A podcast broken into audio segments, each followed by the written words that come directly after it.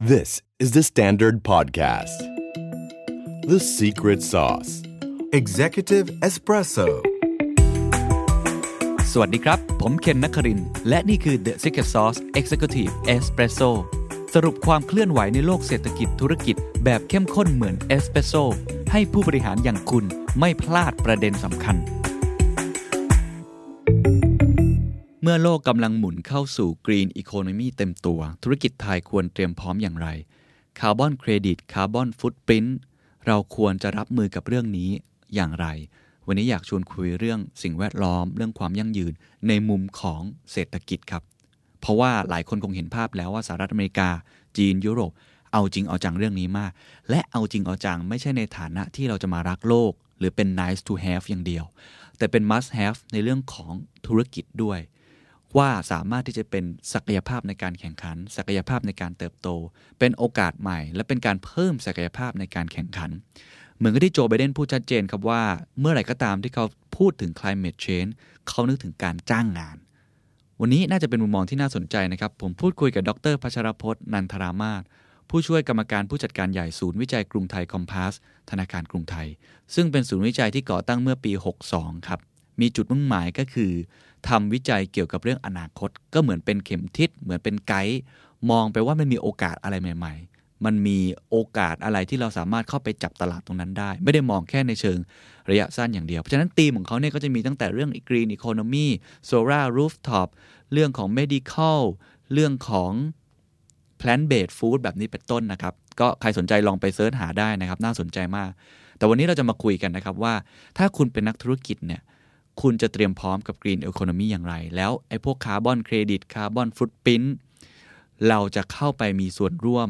และเพิ่มศักยภาพในการแข่งขัน เพิ่มโอกาสให้กับตัวเองได้อย่างไร ลองไปฟังดูครับผมเริ่มอย่างนี้แล้วกันนะครับ เราได้ยินคำว่า Green Economy BCG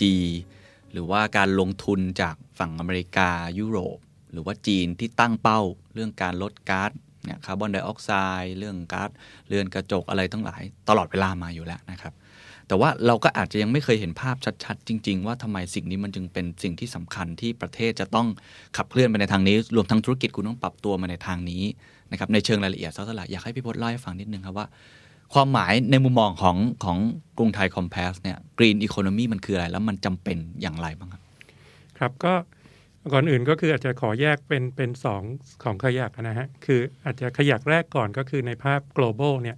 ถามว่า green economy มันมีความสำคัญอย่างไรเนี่ยผมว่าทุกคนคงเคยได้ยินเรื่องของ global warming หรืออะไรมาประมาณ 20 ปีแล้วใช่ไหมครับ ซึ่งแน่นอนว่าตรงนั้นก็อาจจะเป็น driver ตัวหนึ่งที่ทำให้ประเทศหลาย ๆ ประเทศเนี่ยซึ่งเป็นประเทศอุตสาหกรรม ซึ่งแน่นอนว่าในช่วงหลายสิบปีที่ผ่านมาเขาเป็น เป็นผู้รับผิดชอบหลักที่เป็นคนปล่อยก๊าซคาร์บอนเหล่านั้นออกมา เรากำลังพูดถึงอเมริกา ยุโรปออสเตรเลียใช่ไหมครับอพอมาถึงจุดนี้พอมันเริ่มชัดแล้วว่าประเด็นเรื่อง greenhouse gas พวกนี้มันทำให้โลกร้อนขึ้นเนี่ยเขาก็เริ่มมาตระหนักนะครับผมว่าอันนั้นแน่นอนเป็นเป็นส่วนหนึ่ง แต่อีกส่วนหนึ่งผมก็คิดว่าโควิด มันเป็นตัวที่แสดงให้เห็นว่าตัวอย่างแล้วกันตัวอย่างของ global shock ที่ไม่มีใครควบคุมได้เนี่ย ความเสียหายมันเยอะนะครับแล้วก็มันไม่ใช่ประเทศใดประเทศหนึ่งจะจะเอาตัวรอดได้ มันคือ global จริง ๆ ใช่ไหมครับ ก็เมื่อประมาณกลางปีที่แล้ว เราอาจจะได้ยิน World Economic Forum พูดถึงว่าเราต้อง reset ใช่ไหมเราได้ยินคำว่า great reset ของ capitalism เนี่ยซึ่งหนึ่งในมิติของ reset ก็คือ reset เรื่องของประเด็นเรื่องของสิ่งแวดล้อมเหมือนกัน เพราะก็บอกว่าแล้วโควิดกับ global warming ระดับน้ำทะเลสูงขึ้น ที่อาจจะทำให้เกิดโรคระบาดแบบอื่น หรืออาจจะทำให้พืชผลปลูกไม่ได้ แล้วเกิดเป็นปัญหาทั่วโลกเนี่ยถามว่ามันต่างกันยังไง สุดท้ายผลกระทบมันก็ worldwide เหมือนกัน แล้วคุณก็ควบคุมไม่ได้เหมือนกัน ดังนั้นมันก็เลยกลายเป็นว่าปี 2020 โควิดเนี่ยก็คือเป็นเรียกว่าอาจจะเป็น defining moment ของกระแส green economy เลยก็ได้ว่าเออมันมาด้วยด้วยตัวอย่างที่มันชัดเจนขึ้นจากจากโควิดนะครับ อีกประเด็นหนึ่งก็คือว่าจริง ๆ แล้วปี 2019 ก็คือเป็นปีที่ยุโรปนะเขาก็ลุกขึ้นมาทำสิ่งที่เรียกว่า European Green Deal ก็คือนี่แหละว่าเราจะทำยังไงบ้างเพื่อจะลด carbon footprint อะไรของเรา ฝั่งอเมริกาก็เหมือนกัน เขาก็มีสสพรรคเดโมแครตนะ2019 ยังอยู่ under ทรัมป์อยู่ 2019 ในอเมริกาก็มีสสกลุ่มเดโมแครตกลุ่มหนึ่งที่ลุกขึ้นมา propose สิ่งที่เรียกว่าเอ่อ the green new deal ใช่ไหมครับ ต้องการที่จะลงทุนเพื่อ ลดคาร์บอนฟุต r ิ n t ของอเมริกา แต่สุดท้ายมันก็ไม่ได้ผ่าน เพราะว่ายังอยู่ under ทรัมป์แต่พอ 2020 เห็นตัวอย่างอาพอไบเดนเข้ามาปุ๊บ มันก็อ่ากลายเป็นเรื่องที่อ่าทุกคนให้ความสำคัญ คือดังนั้นผมว่า globally มันคือมันคือการการ recognize ว่าเออเรื่องนี้มัน serious อ่าอ่าใน same ในในเลเวลเดียวกันกับเรื่องของโควิด ครับนะฮะผมว่ามันแยกเป็นสองมุมเมื่อกี้ที่พี่พศพูดมุมหนึ่งก็คือเป็นเรื่องของความเขาเรียกจำเป็นของโลก ที่ทุกคนเห็นตรงกัน ว่าหลังจากนี้นี่คือ emergency คอสำคัญแล้วว่าโลกกำลังเข้าสู่เนี่ยอุณหภูมิจะสูงขึ้น หรือมีภาวะโลกร้อนมันกระทบกับเราอีกแต่อีกอันหนึงก็คือภาวะที่หลีกเลี่ยงไม่ได้ในแง่ของธุรกิจถูกไหมครับว่าโลกมันไปทางนี้ แล้วก็กติกามันเปลี่ยน ผมอยากให้อธิบายขยายความตรงนี้นิดนึงครับ ผมว่า part แรกคนพอมีมี concern แล้วเข้าใจแล้วแต่พอจะลงมือทำจริง ๆ เนี่ย เราอาจจะยังไม่ได้มีแรงเพรสเชอร์อืมมากพอครับ แล้วผมทราบว่าจริง ๆ แล้วเมื่อกี้เราคุยกันนอกรอบว่ามันก็คล้ายๆกับสงครามการค้าที่เคยเกิดขึ้น ที่มันกีดกันทางการค้าเรื่องภาษีอะไรต่างๆ จริง ๆ ในเรื่องของไอ้ green economy ก็เหมือนกันว่าทั้งโลกเนี่ยกำลังดันไปทางนี้ก็สร้างกติกาใหม่ แล้วถ้าเกิดประเทศไทย หรือคนทำธุรกิจที่เกี่ยวข้องกับคนทั้งโลกไม่ปรับตัวตาม เราอาจจะถูกกันออกไป หรือว่าอาจจะทำให้เราเสียเปรียบมาก อาจจะให้เล่าให้ฟังนิดนึงครับว่า ทั้งสหรัฐเองที่ไบเดนก็มีแผนใหม่ออกมา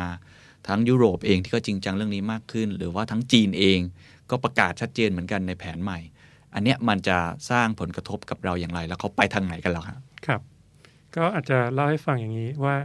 คือโมเดลของของ globalization เดิมใช่ไหมครับ ก็คือการที่บริษัทในประเทศที่ค่าแรงสูงหรือว่าต้นทุนสูงกว่าเนี่ยเขาก็จะย้ายโรงงานใช่ไหมครับ มาจีนหรือมา Southeast Asia ด้วยมาอาศัย ต้นทุนที่ถูกกว่า แน่นอนว่าในอดีตต้นทุนที่ถูกกว่า เราก็กำลังกำลังพูดถึงทรัพยากรธรรมชาติเอ่อเรากำลังพูดถึงแรงงานนะครับ แต่ว่าในคอนเท็กซ์ของปี 2020 เป็นต้นไปเรากำลังพูดถึงต้นทุนเรื่องของสิ่งแวดล้อมอืมนะครับ เพราะว่าสิ่งที่ฝั่งลูกค้าเราเขาบอกว่า อืมต่อไปนี้เนี่ย ถ้าบริษัทเดซบริษัทในยุโรป ถ้าคุณจะไม่ผลิตในยุโรป แล้วคุณเลือกที่จะไปผลิตต่างประเทศ ถ้าคุณคิดว่าคุณจะขายสินค้ากลับมายุโรป แล้ว ประเทศที่คุณไปผลิตเนี่ยอ่ามาตรฐานทางด้านสิ่งแวดล้อมมันต่ำกว่าอ่าเขาอาจจะเก็บภาษีอืมเพื่อปรับอ่าไอไอไอมูลค่าสิ่งแวดล้อมหรือค่าของสิ่งแวดล้อมเนี่ยเพื่อให้มันแฟร์กับการที่เขาต้องผลิตในยุโรปครับนะครับ ถ้าถามแบบตรงไปตรงมาเลยครับว่า ตอนเนี้ย big player อย่างสามสามเจ้าเมื่อกี้ที่เราคุยกันเนี่ยยุโรปจีนอเมริกาเนี่ย เขาไปในทางนี้แบบรูปธรรมชัดเจนจริง ๆ แล้วใช่ไหมครับไปแน่นอนแล้วไม่ใช่แบบก้ำก้ำกึ่งกึ่งเหมือนที่เราเคยเห็นที่ผ่านมาพอเปลี่ยนรัฐบาลทีนโยบายก็อาจจะเปลี่ยนเพราะตอนนั้นคนเห็นทรัมป์มาอ้าวก็กลับด้านเลย ตอนนี้ทุกอย่างมันเป็นไปในทางทิศทางนั้น แบบตรงไปตรงมาแล้วใช่ไหมเป็นรูปธรรม อันที่สองก็คือว่าเมื่อกี้เราคุยกันว่า ถ้าเกิดเขาไปในทางนั้นจริง ๆ แล้วเนี่ย ประเทศไทยจะเสียเปรียบมากน้อยแค่ไหน ถ้าเราไม่ปรับตัวเข้ากับไอการเข้าหาเรื่องกรีนอีโคโนมีครับ ในเรื่องของความเป็นรูปธรรม ผมว่ายุโรปรูปธรรมสุด เพราะว่ามันอยู่ในกฎหมายอืมนะครับ คือตอนเนี้ยประเทศที่เอาเรื่องอาการลดคาร์บอนให้สิ่งที่เขาเรียกว่า net zero emission ครับคำว่า net zero คือไม่ได้แปลว่าไม่ปล่อยเลย แต่ว่าคือแปลว่าสิ่งที่อ่าปล่อยกับสิ่งที่มันดูดออกไปเนี่ยมันมัน offset กันก็คือสิ่งที่มันดูดออกไป อย่างเช่นการการมีพื้นที่สีเขียวปลูครักบป่าใช่ไหมครับ ยุโรปเนี่ยอาอย่างน้อย 6 ประเทศในยุโรป ซึ่งเป็นประเทศใหญ่ๆเนี่ยเขาอยู่ในกฎหมายเลยว่าเขาจะ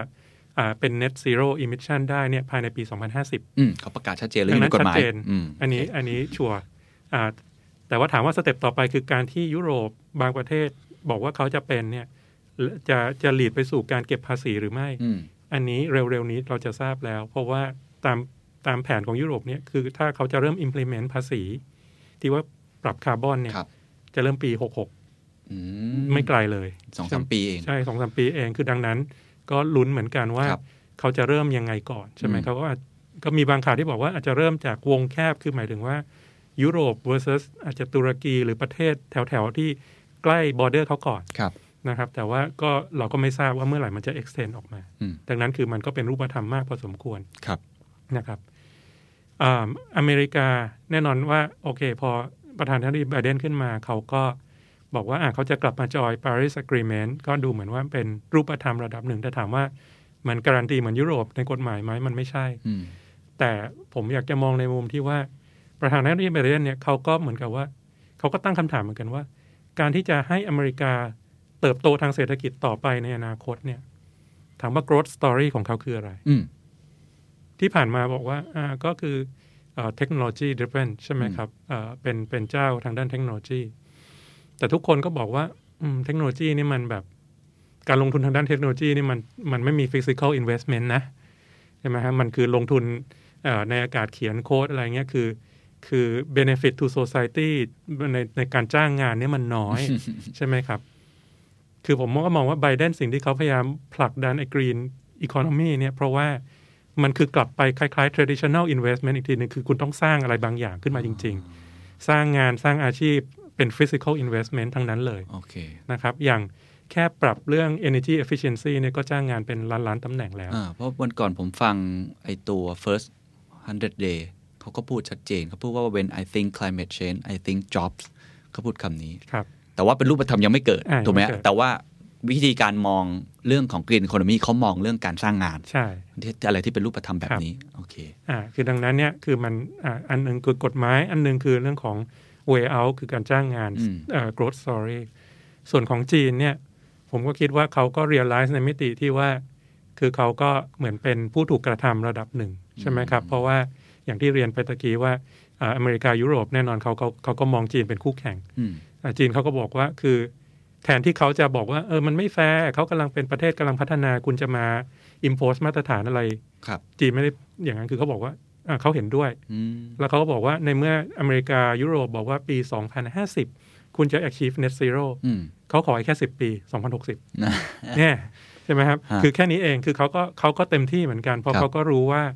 อ่าคือแน่นอนความจำเป็นมันมี แล้วเขาก็มองผมว่าผมว่าเขามองไม่เหมือนเอ้ยไม่ต่างจากอเมริกา คือเขามองมันเป็น growth story เป็นการจ้างงานหรือเรื่องราวใหม่ ๆ ที่เป็นการใช่ investment ใหม่ใช่ไหมครับ เพราะว่าเราดูตัวอย่างง่าย ๆ เลยถามว่า 10ปีที่แล้วไม่มีรถยี่ห้อจีนสักคันๆใช่ วันนี้แทบจะใช่ไหมฮะใช่เยอะครับไปหมดเลยเป็นสตาร์ทอัพเต็มไปหมดอืมแผงโซลาร์ผลิตที่จีนทั้งนั้น ใช่ คือดังนั้นเนี่ยคือจีนเขามองแล้วแหละว่าถ้าโลกไปทางนี้เขาก็ benefit เต็มๆเหมือนกันอืมนะฮะคือดังนั้นคือมันเป็นรูปธรรมคนละแบบ แต่ผมมองว่าไม่ว่าจะเป็น motive ทางด้านกฎหมาย หรือ motive ทางด้านเป็น growth story เนี่ยมันมันก็ strong มากครับนะครับ ขอมองฝั่งภาพใหญ่ก่อน ฝั่งเอาประเทศก่อน ว่าตอนนี้เท่าที่เราดูตอนเนี้ยนโยบายของเรามันเป็นยังไงบ้างครับ คือสิ่งที่อ่าอ่ารัฐบาลพูดออกมาคร่าว ๆ ก็คือตอนนี้เรามีตั้งใจว่า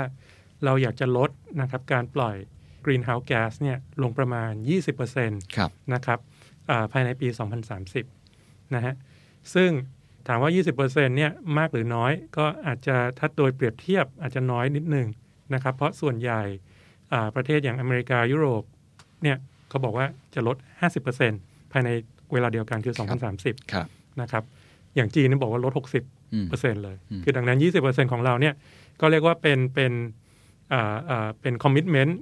ระดับหนึ่งหลวมๆครับๆแล้วก็อาจจะไม่ได้มากนักนะครับอ่าก็อ่าเนื่องจากว่าคิดว่าประเทศไทยเราเองก็อาจจะมีอ่ามียังมีข้อจำกัดหลาย ๆ ด้าน หรือว่าอาจจะช้าหน่อยในในในเรื่องของที่จะมาพิจารณาตรงนี้นะครับ ดังนั้นก็อาจจะต้องอาศัยอ่า ความเข้าใจ หรือว่าการการมองรอบด้านเพื่อจะไปอ่าได้ไกลกว่านี้ครับนะครับ ถึงแม้ว่าเราจะตั้งเป้าหมายแค่ประมาณ 20เนี่ย แต่ว่าเราก็เห็นชัดเจนเหมือนกันว่า แม้ว่ามันจะแค่ 20%เนี่ย แต่ถ้าคุณอยู่ในธุรกิจบางธุรกิจเนี่ย คุณเตรียมได้เลยว่ามันต้องลงทุนแน่ๆอืมนะครับ ก็คือพลังงานกับขนส่งอืมเพราะว่าแทบจะร้อยเปอร์เซ็นใน 20 ที่จะลดลงเนี่ยมันคือ2 sector นี้อืมนะครับ คือดังนั้นถ้า คุณอยู่ในธุรกิจพลังงานทางเลือก คุณอยู่ในธุรกิจที่ก่อสร้างโครงสร้างพื้นฐานที่เกี่ยวกับการขนส่งอะไรเนี้ยคืออันเนี้ยคือเป็น growth opportunity ที่ค่อนข้างชัดมากครับว่าถ้าประเทศไทยมุ่งไปทางนั้นแล้วก็ achieve ได้นี่คือ business opportunity อืมที่ค่อนข้างชัดครับนะฮะซึ่งดังนั้นสิ่งที่เราจะได้ยินเยอะคือคำคำว่า carbon footprint ครับนะครับ เพราะว่าอันเนี้ยมันเป็นมันเป็นตัวหลักในใน greenhouse gas อืมซึ่งคราวนี้ถ้าถามว่าไอตัวคาร์บอนฟุตพิ้นเนี่ยมันคืออะไร ใช่ไหมครับ ซึ่งจริง ๆ แล้วอ่าเนื่องจากว่าผมก็ไม่ได้เป็นนักวิทยาศาสตร์เนาะก็อาจจะไม่ได้เข้าใจมากนะแต่ถามว่าในฐานะนักธุรกิจแล้วกันว่าถ้าสมมติถามว่าปัจจุบันเนี่ยผมผลิตสินค้าขึ้นมาชิ้นหนึ่ง ผมอยากรู้ว่าคาร์บอนฟุตพิ้นของผมเท่าไหร่ เพื่อที่ผมจะส่งสินค้าเนี่ยไปขายยุโรปแล้วผมจะได้บอกเขาได้ครับหรือเขาถามมาว่าอ่าของคุณเนี่ยคาร์บอนฟุตพิ้นมีเท่าไหร่อย่างไรเนี่ยอ่า ในประเทศไทยสิ่งอาองค์กรหนึ่งที่ทุกคนจะต้องรู้จักคือ เรียกว่าองค์กรบริหารก๊าซเรือนกระจกครับหรือเรียกว่าอบกนะครับ ก็คือว่าเป็นองค์กรที่อ่าเป็นองค์กรมหาชนก็คือเป็นหน่วยงานของรัฐที่ที่อ่ามีหน้าที่ในการที่จะให้คำแนะนำแล้วก็เหมือนกับอ่า verify นะครับเนี่ยเรื่องของคาร์บอนฟุตพิ้นของของไม่ว่าจะเป็นในระดับสินค้า หรือในระดับองค์กรนะครับของประเทศไทย อย่างณปัจจุบันเนี่ยอ่าตามตามตามสถิติเนี่ยมีสินค้าประมาณ 1,800 กว่ารายการ ที่ณปัจจุบันได้รับการ verify ว่าเขามีคาร์บอนฟุตพิ้นเท่าไหร่อืมนะครับแล้วก็มีประมาณ 150 บริษัทที่อ่าอุอ่าทำอ่า work กับอบกในการที่จะ define มาว่าองค์กรของเขาเนี่ยมีคาร์บอนฟุตพิ้นเท่าไหร่อืมนะครับซึ่งถ้าเราดูในกลุ่มเนี้ยส่วนใหญ่ก็จะอยู่ในธุรกิจอาหาร เครื่องดื่มและพลังงานครับซึ่งแน่นอนถ้าถามว่าทำไมเป็นตรงนี้ เพราะนี่คืออาหารและเครื่องดื่มคือเขาต้องส่งออกไปประเทศเหล่านู้นอืมเขามีความจำเป็นเขามีความต้องจำเป็นมากต้องทำตามกติกานี้ ใช่ครับส่วนพลังงานก็แน่นอนว่าเขาเป็นแบบเอ่อธุรกิจที่โดนจับตานะครับ แล้วก็คงจะมีมีส่วนสำคัญในการที่จะควบคุมสิ่งเหล่านี้ คือดังนั้นมันก็ยังจำกัดอยู่ครับดังนั้นคือผมว่าสิ่งสิ่งแรกที่อาจจะอ่าธุรกิจไทยอาจจะต้องทำความรู้จักคือว่าโอเค ถ้าคุณอยู่ในธุรกิจ ที่มันเกี่ยวข้องกับเรื่องของการส่งออกอืมดีลกับต่างประเทศ โดยเฉพาะประเทศเหล่านั้นที่พูดถึงเนี่ยอ่าจุดเริ่มต้นคืออาจจะต้องทำความรู้จักกับคาร์บอนฟุตเพนหรือองค์กรอบกที่ว่านี้ว่าอืมเอ๊ะถ้าจะต้องด็อกิเมนต์ออกมา หรือวัดออกมาว่าเขามีคาร์บอนฟุตพิ้นเท่าไหร่เนี่ย จะต้องทำอย่างไรเตรียมตัวนานหรือเปล่าอืมมีอ่าต้องต้องมีอ่าอ่าการเตรียมตัวหรือทำอะไรอย่างไรครับบ้างนะครับ ซึ่งตรงนั้นผมว่าก็เป็น awareness เพราะว่าอ่าคิดดูว่าถ้าสมมุติ เป็นปี 2566 อย่างที่พูดเมื่อกี้ก่อนหน้านี้ใช่จริงๆแล้วว่าเราตกขบวนนะแล้วตกขบวน แล้วทุกคน December 2565อืมไปเข้าแถวที่อบกบอกว่า ผมต้องการอืมคาร์บอนฟุตพิ้นเพด่ราะงั้นวนส่งของไปขายยุโรปไม่ได้ๆใช่ไหมครับ ก็จบก็จบโอเคอ่าดังนั้นคือเราเราก็ประมาทตรงนี้ไม่ได้ครับครับเมื่อกี้พอพอพอพูดถึงไอ้ตัวภาคประเทศผมถามเพิ่มอีกนิดนึงครับว่า อย่างเช่นเมื่อกี้เราคุยกันว่ามี 2050 2060 จะทำเป็นเรื่อง net zero ประเทศไทยมีการประกาศอย่างนั้นชัดเจนไหมครับ ไม่มีครับ ยังไม่มีอ่ายังไม่มีครับ สิ่งที่เราประกาศอย่างเดียวก็คืออ่าเนี่ยแหละว่าลดประมาณ 20%ภายในปี 2030ครับนะครับอ่าซึ่งถามว่าไอ้การประกาศ2005อ่า2050 นั้นเนี่ยมันมันทำไมประเทศอื่นๆ เขาต้องประกาศอย่างนั้นก็คือจริง ๆ แล้ว ก็มันก็เป็นไทม์ไลน์ที่อ่าทางอ่า Paris Agreement เนี่ยอืมที่เขาบอกว่าคือควรจะต้องมี target ทุก ๆ 5 ปีอืมนะครับส่วนใหญ่ก็จะไปลงกันที่ 2050 ที่จะลงไปสู่ net zero อืม ซึ่งก็อืมอ่าไม่ใช่ทุกประเทศที่ที่จะประกาศแบบนั้นอืมอ่าณวันนี้อาจจะมีแค่อ่าหลักๆอ่าประมาณแค่ร้อยกว่าประเทศที่ที่เหมือนกับอ่าพูดถึงครับอ่าตัวนี้นะครับแต่ว่าไม่ใช่ว่า120เนี่ยอยู่ในกฎหมาย อยู่ในกฎหมายจริงๆเนี่ยแค่หยิบมือคือแค่ประมาณ10เองอืมนะครับแล้วในฐานะที่เป็นเนี่ยครับนักนักวิจัย แล้วก็นักธุรกิจที่ดูเรื่องราวเหล่านี้อยู่ เราคิดว่าการที่ ภาพใหญ่ของเราไม่ได้ประกาศชัดเจนแบบนั้น มันมีข้อดีข้อเสียอย่างไร หรืออะไรเหตุผลที่อยู่ตรงนั้น สมมุติว่าเราดูดูอย่างเช่นของยุโรปของจีนของอเมริกาเนี่ยผมคิดว่าพอเราเห็นหัวขบวนฮะประกาศชัดเจนเป็นรูปธรรม มีการลงทุนด้วย เราก็จะรู้สึกว่าในในฝั่งธุรกิจเองก็พร้อมที่จะดำเนินตามถูกไหมฮะแต่เนี่ยผมไม่แน่ใจว่า การที่ของเราไม่ได้ประกาศชัดเจนแบบนั้น การลงทุนผมก็ไม่แน่ใจว่ามีชัดเจนขนาดไหน โอเคอะเราอาจจะเคยได้ยินการพูดถึงคำว่า BCG เป็นวาระแห่งชาติ ครั้งที่ 2 ต่อจาก 4.0 นะที่ผมครับเคยได้ยินนะครับ แต่ผมไม่แน่ใจว่าการที่เราไม่ได้มีอะไรที่เป็นรูปธรรมแบบเนี้ยมันส่งผลกระทบมากน้อยแค่ไหนหรือจริงๆมันมีข้อดีข้อเสียยังไง คืออาจจะมองข้ออาจจะมองข้อข้อขอก็มองข้อเสียก่อนแล้วกัครันบนะครับก็คืออย่างที่คุณเคนพูดใช่เลยก็คือว่าถ้าถ้าหัวกระบวนไม่ชัดเจน ท้ายกระบวนก็จะไม่ชัดนะครับ อย่างอาขอขยายความเรื่องอาอ่าองค์กรอบกที่ว่าครับนะจริง ๆเขามีโครงการนะครับที่ที่ช่วยหรือว่าที่ที่จริงๆ encourage ให้ภาคเอกชนเนี่ยมามาใส่ใจเรื่องของเรื่องของการลดเอ่อเอ่อ emission ครับนะโครงการแรกเนี่ยชื่อว่าอ่า Thailand อ่า voluntary อืม emission reduction ก็คืออาสาลดภาคสมัครใจภาคอืมอาสาใช่ไหมครับอ่าก็คือว่าอ่าสมมุติผมมีโรงงานสองโรงงาน โรงงานอ่า site ที่หนึ่ง site ที่สองอ่าผมสมมุติผมเข้าไปจอยอ่าไปไปเข้าอ่าจอยกับอบกเนี่ยผมบอกว่าเออผมอยากจะเข้าโครงการเนี้ยภาคอาสาเพื่อจะลด carbon emission แล้วผมอาจจะปรับเปลี่ยนเทคโนโลยีในโรงงาน site ที่หนึ่งของผมอ่าปรากฏว่าผมลด carbon emission ได้อืมอ่าอ่าอบกก็สแตมป์ว่าโอเค คุณทำได้จริงเนี่ยก็คือไอ้ carbon emission ที่ผมลดได้จากโรงงานที่หนึ่งเนี่ยผมสามารถที่จะเอาไปออฟเซ็ต คาร์บอนที่ผมปล่อยในโรงงานที่สองครับได้ครับนะครับ คือดังนั้น keyword มันคือภาคสมัครใจ ก็คือว่าถ้าคุณทำอืมคุณก็ได้ benefit ของตัวคุณเองอืมนะครับ แล้วถ้าคุณทำแล้วถ้าคาร์บอนที่คุณลดได้เนี่ยมันเหลืออืมอ่าคุณก็สามารถขายได้อืมไปขายคาร์บอนเครดิตอะไรแบบนั้นอ่าแต่ถามว่าคุ้มหรือเปล่า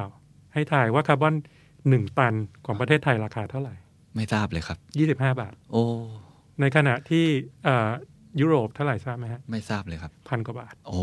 ครับแรงจูงใจก็ไม่เหมือนกัน ไม่เหมือนกันถูกไหมฮะเพราะมันสมัครใจครับคือดังนี้คือคือถ้าผมเหลือ คือก็แทบจะแทบจะให้ฟรีด้วยซ้ำไปอืมถูกไหมครับอืมเพราะว่ามันไม่ได้มีกฎหมายที่บอกว่าใครต้องทำอะไรครับนะครับ อย่างยุโรปเนี่ยคือที่ราคาบอกว่าเป็นพันบาทเนี่ยก็คือ 30เอ่อ40 30 ยูโรอืมนะฮะก็คือมันขึ้นอย่างรวดเร็วมากในปีที่ผ่านมาครับเพราะว่ายุโรปเขาเอาจริงแล้ว ก็คือมันก็ทำให้คนที่ทำธุรกิจเนี่ยมีแรงจูงใจมีแรงจูงใจที่จะทำให้ตัวเองเนี่ยมีเรื่องของไอ้ตัวออฟเซ็ตตัวนี้ให้ดีที่สุด เพราะตัวเองใช่นอกจากจะลงทุนแล้วนะครับทำให้ช่วยโลกแล้ว เราอาจจะได้รายได้เพิ่มเติมคาร์บอนเครดิตแบบนี้ด้วยใช่ครับอ่าคือดังนั้นเนี่ยอันนี้ก็ชัดเจนก็คือว่าเอ่อเราก็จะมีได้แค่โครงการที่เป็นภาคสมัครใจ แล้วก็การที่อาจจะได้ลดคาร์บอน ตรงนี้ถามว่าแล้วคนที่ทำเข้าไปกับเอ่อโครงการนี้เขาทำไปทำไมอืมเอ่อสาเหตุก็คือว่าเขาก็อาจจะต้องการที่จะตอบ ผู้ถือหุ้นอืมของเขาเองว่าเอ่อเขามีการลงทุนเพื่อความยั่งยืนครับใช่ไหมครับ เพราะว่าอีกหนึ่งอันที่จะเข้ามาในปี 65 ก็คือสิ่งที่เรียกว่า one report คืออาปัจจุบันเนี้ยบริษัทจดทะเบียนทั้งหลายแล้วอ่าเขาต้องมี annual report ใช่ไหมฮะรายงานประจำปีที่แจ้งกับผู้ถือหุ้น แล้วก็มีอีกรายงานหนึ่งที่เรียกว่ารายงานความยั่งยืนครับคือแยกกันนะครับ แต่ว่าปี 65เนี่ยจะเป็นปีที่อ่า ทางกรตแล้วก็เนี่ยบอกว่าสองสองรายงานเนี้ยควรจะรวมกันเป็นสิ่งที่เรียก one report โอ้แล้วหนึ่งในcomponent ของ one report ก็คือประเด็นเรื่องของสิ่งแวดล้อมอ๋อและ specifically คือว่าบริษัทของคุณมีการปล่อยก๊าซเรือนกระจกเท่าไหร่อืมอันนี้เขียนลงไว้เลยเขียนไว้ถ้าคุณเป็นบริษัทที่อยู่ในทะเบียนเอ่อจดทะเบียนตลาดหลักทรัพย์จะต้องทำ report ตรงนี้ใช่คือคุณจะต้อง declare ออกมาครับนะครับ คือดังนั้นอ่า แน่นอนว่าบริษัทที่ที่เขาทำมาก่อนหน้านี้ คือเขาก็จะตอบได้อย่างชัดเจนว่าเขาเขามีคาร์บอนฟุตพิ้นเท่านี้เขาเขาปรับเทคโนโลยีเขาทำอะไรแล้วคาร์บอนฟุตพิ้นเขาลดไปเท่าไหร่เขาครับเหลืออะไรเท่าไหร่ครับนะครับเพราะฉะนั้นอันนี้ก็จะเป็นแรงผลักดันเล็กอืมๆที่มันจะทำให้ formalize ขึ้นก่อนอืมที่กฎหมายอย่างอื่นมันจะ catch up ครับนะครับ อันนี้เป็นโครงการแรกก็คือ voluntary emission reduction อืมแต่ที่ผมมองว่ามี Impact เยอะคือโครงการที่สองครับนะครับ คือ เออเป็นเอ่อเอ่อ emission trading system ETS อืมนะครับแต่ว่าปัจจุบันก็คือยังเป็น voluntary อยู่นะยัง voluntary เหมือนกันอ่าถามว่าไอ้ ETS หรือ emission trading เนี่ยมันสำคัญอย่างไรครับอ่ายุดูตัวอย่างในต่างประเทศอย่างอย่างยุโรปหรืออย่างจีนนะครับไอ emission trading นะอย่างชื่อที่มันบอกก็คือการซื้อขายฮะไอไอตัวคาร์บอนเครดิตเนี่ยครับแต่ว่าการที่จะมีไอเอ่อ emission trading ได้มันต้องมาคู่กับสิ่งที่เรียกว่า cap หรือการกำหนด เพดานอืมคาร์บอนอืมก็คือว่าตามกฎหมายเนี่ยอาจจะกำหนดว่าสมมติคุณเป็นธุรกิจเอ่อผลิตสินค้าชนิดนี้อืมคุณต้องมี target ในการลด carbon emission ปีนี้เท่าไหร่ ปีนี้เท่าไหร่ ปีนี้เท่าไหร่เข้าใจฮะสิ่งที่คุณลดได้ เอามาขายเข้าใจละในอ่าในใน trading market นั้น ในเท trading market นั้นนะครับ ก็คือมันเป็นอ่าเขาจะเรียกว่าเป็นอ่าใบอนุญาตในการปล่อยอืมคาร์บอนอืมทำให้ตรงนี้มันมีราคาขึ้นอืมามอืมอืมนะครับ ซึ่งอ่า ยุโรปเนี่ยอ่าเขาจะเริ่มทำแล้ว จีนก็จะเริ่มเร็วๆนี้แล้ว อืม คือดังนั้นเนี่ยอ่าแต่นั่นคือมันเนื่องจากว่ามันมีกฎหมาย อ่า มันไม่ใช่ กฎหายก่อน voluntary อ่าถูก นะครับอ่ามันต้องมีกฎหมายก่อนถึงจะมีเทรดดิ้งได้ เมื่อมีกฎหมายและเทรดดิ้งมันคือเดินตลาดมันจะเริ่มดินามิก อืม มันจะเริ่มมีอินเซนティブที่จะให้คนทำในวงกว้าง ครับ แต่ของประเทศไทยเนี่ยเราจะเริ่มจากเป็น voluntary ก่อน อ๋อ อ่าก็คือว่าอ่า เนื่องจากว่าตอนนี้เรายังไม่มีกฎหมายครับนะครับ ก็คือว่าถ้าใครลดก็ก็ก็ลดเพื่อเพื่ออ่าอ่าเป็นอะไรเป็น CSR อืมหรือว่าเป็นเพื่อโชว์ว่าบริษัทของเขาเนี่ยครับรับอ่ารับผิดชอบต่อ หรืออาจจะได้ใจกับผู้บริโภคได้ใจแบบนั้นผู้บริโภคเป็นต้นใช่ไหมครับ ก็สิ่งที่อาจจะเอามาซื้อซื้อขายขายมันก็ยังไม่มี เข้าใจละไอ้ผมอันนี้น่าสนใจมากครับไอ้เรื่อง trading อันเนี้ยเนี่ยตอนนี้มันไปถึงไหนแล้วในระดับโลกคือ มีจริงจังแล้วหรือว่าเพิ่งเริ่มหรือยังไงครับเข้าใจว่ายุโรปเนี่ยจริงจังนะครับอ๋ออย่างที่เรียนเมื่อกี้คือราคาคาร์บอนเนี่ยมันพุ่งอืมเยอะมากในในช่วงปีที่ผ่านมาครับคือดังนั้นเนี่ยเมื่อกฎหมายมาเริ่ม in effect ปั๊บเนี่ยอ่าพวกบริษัทที่เขาอาจจะยังอ่าลงอยู่ในช่วงของการลงทุนเพื่อปรับตัวเนี่ยอืมเขาก็ต้องใช้ mechanism นี้ในการที่จะ meet target ของเขาครับก่อน ดังนั้นมันก็เลยเกิดเป็นฝั่ง demand side ขึ้นมาครับนะครับ เข้าใจว่าเมืองจีนเนี่ยเอ่อผมจำตัวเลข exact ไม่ได้ แต่เข้าใจว่าจะเริ่มในปี 2 ปีข้างหน้าครับเหมือนกันครับนะครับ เพราะว่าอย่างที่เรียนคือจีน target เขา ambitious มากใช่ไหมครับ คือคือเขาบอกว่าเอ้ยเขาเขาเข้าใจประเด็นแล้วเขาจะตามตะวันตกให้ทันเนี่ย แต่เอ่อสตรัคเจอร์ของพลังงานของจีนเนี่ย เป็นถ่านหินซะส่วนใหญ่ครับนะครับ ผมถ้าจำตัวเลขไม่ผิดเนี่ยถ่านหินเอ่อในจีนเนี่ยเอ่อเกิน 30%อืม นะครับ ซึ่งตรงเนี้ยมันถ้าไม่มีอิน e n น i v e แรงๆ เข้าไปเนี่ยเขาก็คงปรับตัวไม่เร็วนัก คือสเตทของจีนอาจจะไม่เหมือนกับยุโรปอเมริไม่กาเหมือนเพราะว่าเขากำลังเพิ่งเริ่มสร้างเมืองอะไรกันเต็มไปหมดเลใช่ยแล้วก็ใช้ถ่านหินเป็นหลัก ใช่ครับ ยุโรปนี่คือถ่านหินมันลงมาเรื่อยครับๆแต่จีนเนี่ยยังสูงอยู่เป็นครับต้นนะครับคือดังนั้นจีนก็เลยใช้อ่า emission trading อ่า system เนี่ยอ่า ในการที่เหมือนกับว่าก็คือกำหนดเลยว่าใครจะต้องลดเท่าไหร่ แล้วก็ถ้าใครทำได้ก็คือมี benefit ครับตลาดตรงนี้ที่รองรับ มันมีตัวอย่างบริษัทที่สามารถสร้างรายได้และกำไรเป็นกอบเป็นกำจากคาร์บอนเครดิตอะไรแบบนี้ไหมครับ คือณตอนนี้ในโลกเนี่ยก็ยังไม่ได้มีคนไหนที่พูดชัดเจนนะครับเอ่อจะมีข่าวอยู่บ้างอย่างพวกเอ่อที่ผมเห็นข่าวในช่วงเดือนที่ผ่านมาอย่างอย่างมีบริษัท จำได้ว่าเทสลามึงที่บอกอ่าว่าเขาขาดทุน ผมก็เคยได้ยินเรื่องเทสลาเรื่องอ่าคาร์บอนเครดิตอ่าเหมือนกับว่าผู้ซื้อเหมือนตัดสินใจที่ยังไม่ซื้อหรืออะไรอย่างเงี้ยเลยทำให้เขาขาดทุนอืมอ่าคือดังนั้นเหมือนถ้าดังในข่าวนั้นเหมือนเทสลาจะเป็นผู้ครับขายใช่ไหมครับใช่ครับอ่าคือดังนั้นเนี่ยเนื่องจากว่ามันมันอ่าอันนั้นกรณีนั้นผมไม่แน่ใจ ถ้าเป็นอเมริกาก็อาจจะชัดเจนเพราะอเมริกาไม่มี ETS อ๋ออ่าคือมีแค่ที่ที่ยุโรปตอนนี้มีแล้ว แต่โอเคจีนกำลังจะมีแต่อเมริกาเขา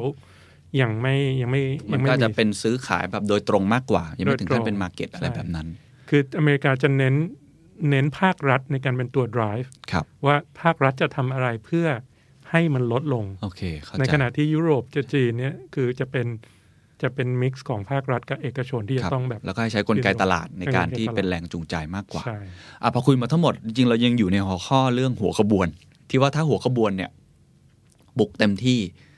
มันไอ้คำว่า voluntary มันก็จะมันก็จะหายไปถูกไหมฮะกลายเป็นแรง pressure หรืออาจจะเป็นแรง motivation ด้วยซ้ำที่ทำให้คนเนี่ยอยากจะทำแต่โอเค ตอนนี้เราคุยกันเราเราเห็นแล้วว่าอาของไทยเองอาจจะยังไม่ได้ชัดเจนขนาดนั้นก็เพิ่งเริ่มต้น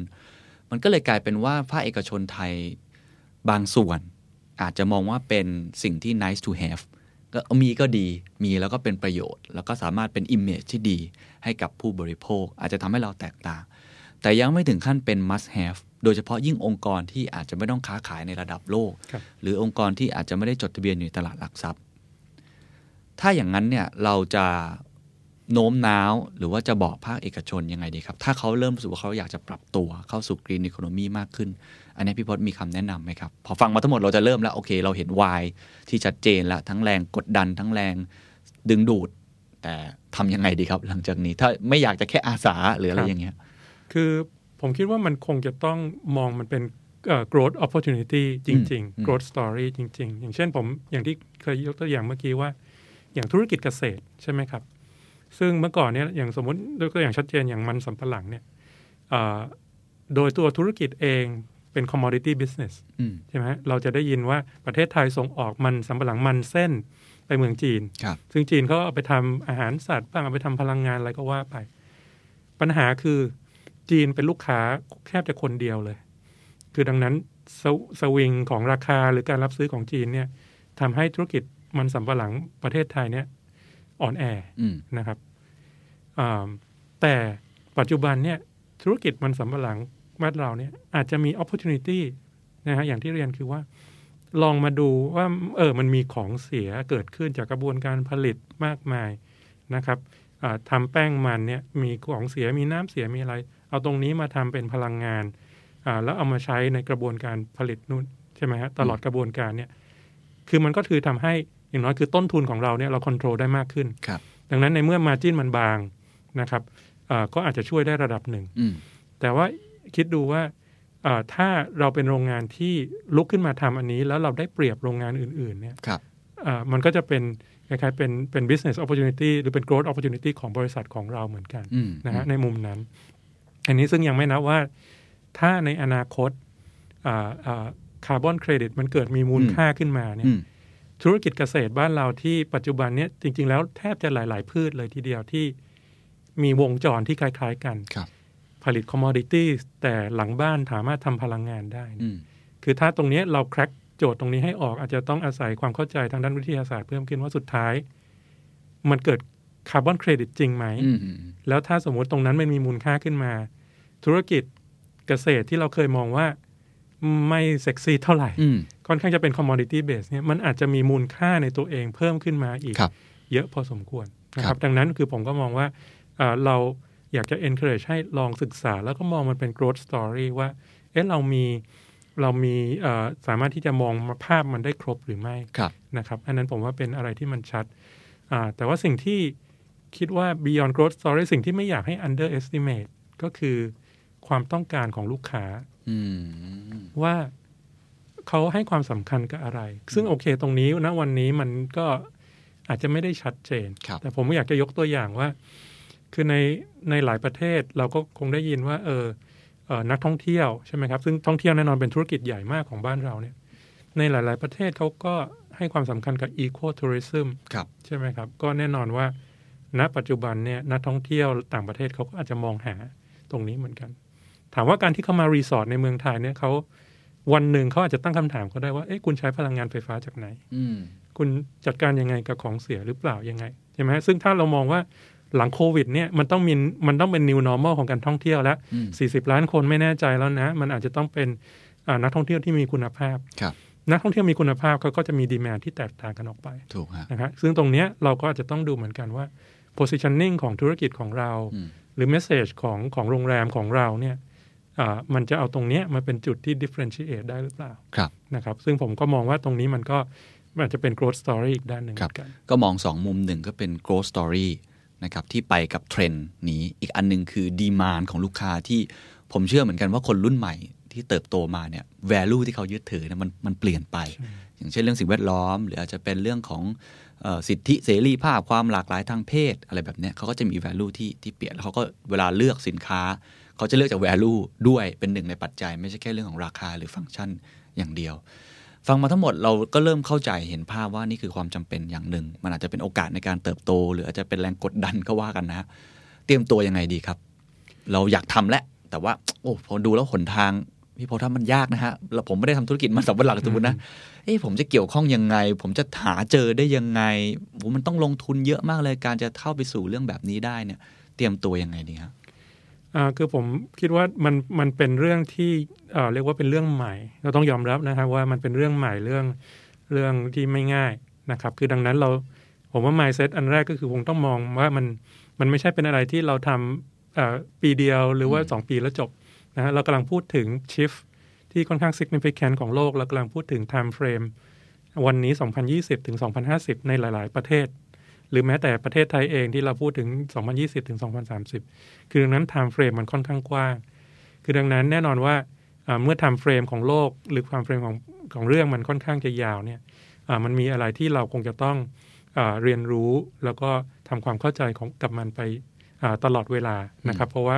ทั้งเทคโนโลยีก็เปลี่ยนกฎระเบียบก็เปลี่ยน ถ้าถามว่าเริ่มยังไงเนี่ยผมก็คิดว่าคือณวันนี้สำคัญที่สุดก่อนก็คือ ต้องต้องอาจจะถาม simple ก่อนว่าถ้าสมมติผมผลิตสินค้าสักอย่างหนึ่งครับอ่า let's say ว่าเป็นสินค้าส่งออก ถ้าเอ่อมันมีโอกาสที่ภายในเวลาปีสองปีข้างหน้าเนี่ยอ่ายุโรปนะฮะจะถามว่าสินค้าชิ้นนี้เนี่ยอ่า HS code นี้ที่ส่งออกไปยุโรปเนี่ย อาจจะต้อง บอกมาว่าคาร์บอนฟุตพิ้นของคุณเท่าไหร่อืมอ่าอ่า ซึ่งผมก็ต้องต้องถาม แล้วเหมือนที่คุณเคนถามผมตั้งแต่ต้นว่า carbon footprint คืออะไรนะอืมแปลว่าอะไรนะ ดังนั้นคือผมว่า step แรกของในหลาย ๆ ธุรกิจคือต้องเอาจุดนี้ให้ได้ก่อนว่า คือ take stock กับตัวเองก่อนว่าอืมธุรกิจของผม หรือผลิตภัณฑ์ของผมที่ขายเนี่ย ถ้าจะต้อง define ออกมาว่า carbon footprint มันเป็นเท่าไหร่เนี่ย ผมจะต้องทำยังไง อ่านะฮะก็คือสิ่งที่เราแนะนำคือบอกว่า องค์กรที่ทำเรื่องนี้โดยตรงคือเอาองค์กรบริหารจัดการก๊าซเรือนกระจกของครับอ่าซึ่งเรียกว่าอบกเนี่ยควรจะต้องเข้าไปทำความรู้จักอืมนะครับอ่าโทรไปคุยหรือว่าทำความคุ้นเคยว่าเออเขามีเครื่องไม้เครื่องมืออะไรอืมนะครับเขาช่วยเราได้อย่างไรครับ้างบซึ่งอันนั้นเป็น step แรกก่อน ซึ่ง step ต่อมาเมื่อเรามีอันนี้แล้ว อันเนี้ยก็คงเป็นเรื่องที่ยากขึ้นมาอีกระดับหนึ่งว่า ถ้าสมมติ scoreboard ออกมาว่า โอ้เราค่อนข้างเยอะนะ อันเนี้ยก็คงจะต้องปรึกษากันต่อว่าจะต้องลงทุนอย่างไรอืมจะต้องทำอะไรได้บ้างนะครับ หรืออาแน่นอนว่าอ่าทุกอย่างตอนนี้ในประเทศไทยมันยังเป็น voluntary รวมถึงมิติของประเทศด้วย ใช่ใช่ไหมครับ อันนี้ก็ผมว่ามันก็ไม่ต่างอะไรกับ trade negotiation เหมือนกัน ที่ถ้าสมมุติเราอยู่ในธุรกิจที่ดูเหมือนอยู่ในข่ายที่อาจจะได้รับผลกระทบ อาจจะต้อง inform ภาครัฐเหมือนกันว่าอืม ต้อง protect ตรงนี้เหมือนกัน หรือต้องให้เวลาเราหน่อยอืมใช่ไหมครับ ซึ่งซึ่งผมว่าตรงเนี้ย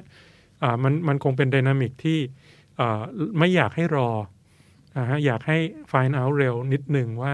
มันเป็นอย่างไรอ่าเพราะว่าสุดท้ายการที่จะไปต่อรองหรือว่าอะไรตรงเนี้ยมันคงจะต้องมี information มีอะไรที่จะต้องไปพูดคุยกันค่อนข้างมากครับนะครับ ดังนั้นคือผมว่ามันต้องเริ่มจากตัวเราก่อนว่าเราอ่า รับทราบมี awareness ในเรื่องนี้ แล้วก็เราดำเนิน first step ในตัวของเราก่อน เหมือนกับไปอ่า take stock ก่อนว่ามันเป็นอย่างไร แล้วหลังจากนั้นมาดูว่าอ่า next step นะ strategy ของธุรกิจของเราควรจะเป็นอย่างไรอืมถ้ามันก็มีตั้งแต่ radical ก็คือว่าโอ้ไม่ไหว ก็คือคงจะต้องเปลี่ยน line of business หรือว่าต้องเปลี่ยนอะไรจริง ๆ หรือยังพอจะหา solution ได้ก็ต้องว่ากันต่อไปครับนะอ่า ชัดเจนมากครับคำถามสุดท้ายแล้วกันนะครับ เราคุยระดับประเทศไปแล้ว ระดับองค์กรไปแล้ว อาจจะคุยระดับคนทำงานด้วย หลายคนอาจจะเป็นคนทำงานที่ เขาอาจจะไม่ได้มีอำนาจในการตัดสินใจเยอะ แต่เขาก็ฟังแล้วก็เอาคงรู้สึกคอนเซิร์นไปด้วย ในฐานะคนทำงานทั่ว ๆ ไปเนี่ยเราจะสามารถ take action หรือมีส่วนร่วมยังไงที่จะทำให้เกิด green economy ได้อย่างแท้จริงในในประเทศไทยเนี่ยครับคือผมมองว่าทุกคนก็เป็นคอน sumer อืมใช่ไหมครับ ซึ่งตรงนี้อ่าผมว่าอย่างที่คุณเคนพูดถูกก็คือว่าอ่า แน่นอนว่าโควิดเนี่ยมันก็ทำให้ทุกคนเรียกว่าใส่ใจในสิ่งที่มันเกี่ยวข้องกับสุขภาพ เกี่ยวข้องกับสิ่งแวดล้อมมากขึ้นนะครับ ซึ่งตรงนี้อ่าเอ่อแน่นอนว่าถ้าอ่าประเทศไทยเนี่ยเราเราขับเคลื่อนเรื่องนี้จริงจังจากฝั่งคอน sumer ในฐานะคนคนหนึ่งเนี่ยอ่าผมว่าตรงนี้มันก็จะส่งเมสเซจไปที่ทางผู้ประกอบการค่อนข้างชัดอืมนะครับว่าอ่า ไม่ว่ากฎระเบียบจะเป็นอย่างไร แต่ว่ามันมีดีแมนอืมนะครับเพราะสำคัญคือจริง ๆ คือมันคือดีแมนอืมถูกครับไม่ว่าจะเป็น art- artificial demand ก็คือกฎระเบียบ หรือ real demand ก็คือว่าคนต้องการใช่ไหมครับ ซึ่งถ้าเรามองว่าเรื่องนี้สำคัญอ่าผมก็คิดว่าเออมันมันก็อยู่ในวิสัยที่เราก็แสดงมันออกมาโดยโดย purchasing power ของของเรากันเองอ่าแต่ว่าท่านถามในฐานะที่เราเป็นแรงงานคนหนึ่งเป็นพนักงานคนหนึ่งของของบริษัทในประเทศไทยที่เรากำลังเจออ่า เรียกว่าอ่า uncertainty ก้อนใหม่ตรงนี้เนี่ยอืมอ่าผมก็คิดว่ามันมันก็เป็นเรื่องที่ท้าทายนะครับ แต่ว่าผมคิดคิดว่าทุกอย่างมันเริ่มจาก awareness ก่อนนะครับอ่าในทุกๆหน่วยงานผมก็เชื่อว่าทุกๆหน่วยงานมีมีมีแพลนหรือว่ามีมีมีความตั้งใจที่จะ go paperless เป็นต้นครับใช่ไหมครับ ถามว่าเมื่อก่อนนี้เราอาจจะมองว่า paperless มันสำคัญขนาดนั้นเลยมันดีจริงไหมหรืออะไรไหมแต่ว่าถ้าเรามองมันใน context ที่บอกว่า action ของเรา ในการที่จะมี paperless หรือว่าเดินทางที่มันน้อยลงนะครับใช้ tools ที่มันออนไลน์มากขึ้นลดลดการขับรถอะไรพวกนี้มันก็จะช่วยอ่า maybe small step แต่มันก็อาจจะช่วยในภาพขององค์กรขนาดใหญ่เหมือนกัน เพราะว่าการที่องค์กรสักองค์กรหนึ่งจะอยู่ๆบอกว่าจะลดคาร์บอนฟุตพิ้น ของตัวเอง สมมุติอย่างที่อเมริกาหรือยุโรปหรือแม้แต่ประเทศไทยบอกยี่สิบห้าสิบเปอร์เซ็นมันเป็นเรื่องที่ไม่ง่ายใช่นะครับ ซึ่งถ้าอ่าพนักงานหรือผู้ร่วมงานอย่างเราเนี่ยไม่ตระหนักเราก็ไม่ไม่เหมือนกับร่วมมือหรือช่วยในมิติที่เราทำได้เนี่ยผมว่าโกตรงนั้นมันก็จะยากขึ้นเยอะครับนะครับ เพราะว่าทุกคนไม่ได้อยู่ในธุรกิจผลิตหรือพลังงานที่บอกว่าเปลี่ยนเปลี่ยนเทคโนโลยีใหม่ หรือเปลี่ยนอะไรนะเตาเผาใหม่แล้วมันจะลดทีเดียว 20%อ อืมย่างผมอยู่ธุรกิจธนาคารมหรือบางธุรกิจอยู่ธุรกิจเอ่อโรงแรม จะลดคาร์บอนฟุตพิ้นยี่สิบห้าสิบเปอร์เซ็นทำยังไงอืมอันเนี้ยผมว่ามันเป็นโจทย์ที่ที่ท้าทายมากพอสมควรนะครับ แต่ว่าผมก็คิดว่ามันมันคงเป็นโจทย์ที่เราตอบได้ในวันสองวันคงเป็นไปไม่ได้ มันคงครับต้องอาศัยความเข้าใจ แต่ว่าจุดแรกมันต้องเริ่มจาก awareness ว่าเรื่องเนี้ยมันเป็นเรื่องที่อ่าคงจะเป็น mega trend จริง ๆ ที่จะอยู่กับเราไปอีกนานครับ วันนี้ก็ต้องขอขอบคุณพี่พจน์มากนะครับ ผมเชื่อว่าทุกคนฟังก็คงจะเห็นภาพเดียวกัน อาจจะมีคำถามอีกมากมาย ว่าจะทำอย่างไร สเต็ปต่อไปมันก็ไม่ได้ง่าย วิธีการต่างๆ ก็อาจจะยาก แต่อย่างน้อยผมว่าเราเห็นจุดมุ่งหมายเดียวกันว่า นี่คือทางที่ทั้งโลกไป และเราปฏิเสธไม่ได้ที่จะไปในทางนี้นะครับ วันนี้ขอบคุณมากนะครับ